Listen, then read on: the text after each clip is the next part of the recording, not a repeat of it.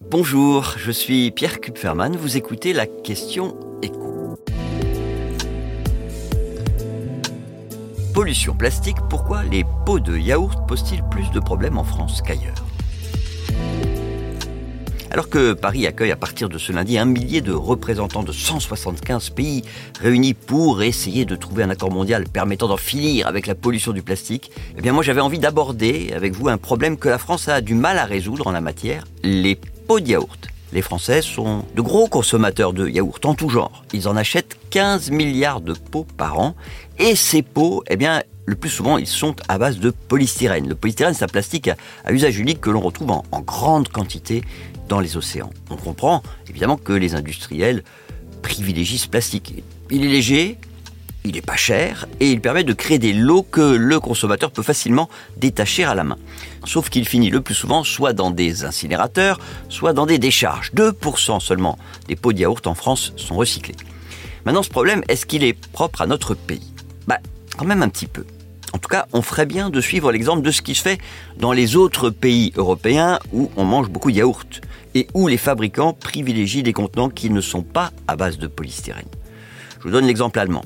Outre-Rhin, le même pot en verre de cinq cents millilitres, consigné, est utilisé par de nombreuses marques, ce qui fait évidemment qu'il coûte moins cher à produire et que, comme il est consigné, les consommateurs ne le jettent pas à la poubelle. Parce qu'il faut quand même rappeler qu'un contenant en verre utilisé une seule fois, c'est pas du tout intéressant sur le plan écologique. C'est très énergivore la production de verre, même le recyclage. Donc il faut vraiment que ce soit dans un système d'économie circulaire.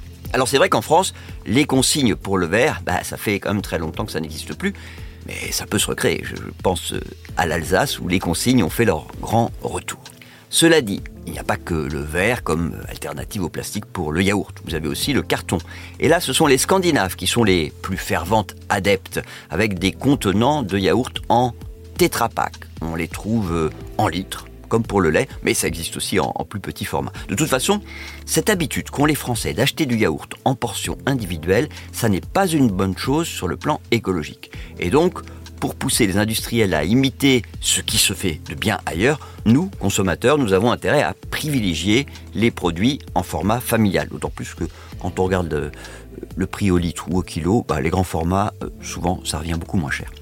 Cela dit, bon, même si les Français voulaient continuer à privilégier le pot de yaourt individuel, il y a des alternatives aux pots en polystyrène. Et notamment celle que vient de dévoiler une entreprise française qui travaille pour l'agroalimentaire avec un pot en carton recyclable produit dans son usine de Thouars, dans les Deux-Sèvres. Et ce qui est intéressant dans le parcours de cette entreprise française, c'est que, à ses débuts, durant les Trente Glorieuses, eh ben, qu'est-ce qu'elle faisait ? Elle produisait des sacs en plastique. Et aujourd'hui, elle est devenue le spécialiste français des emballages en carton.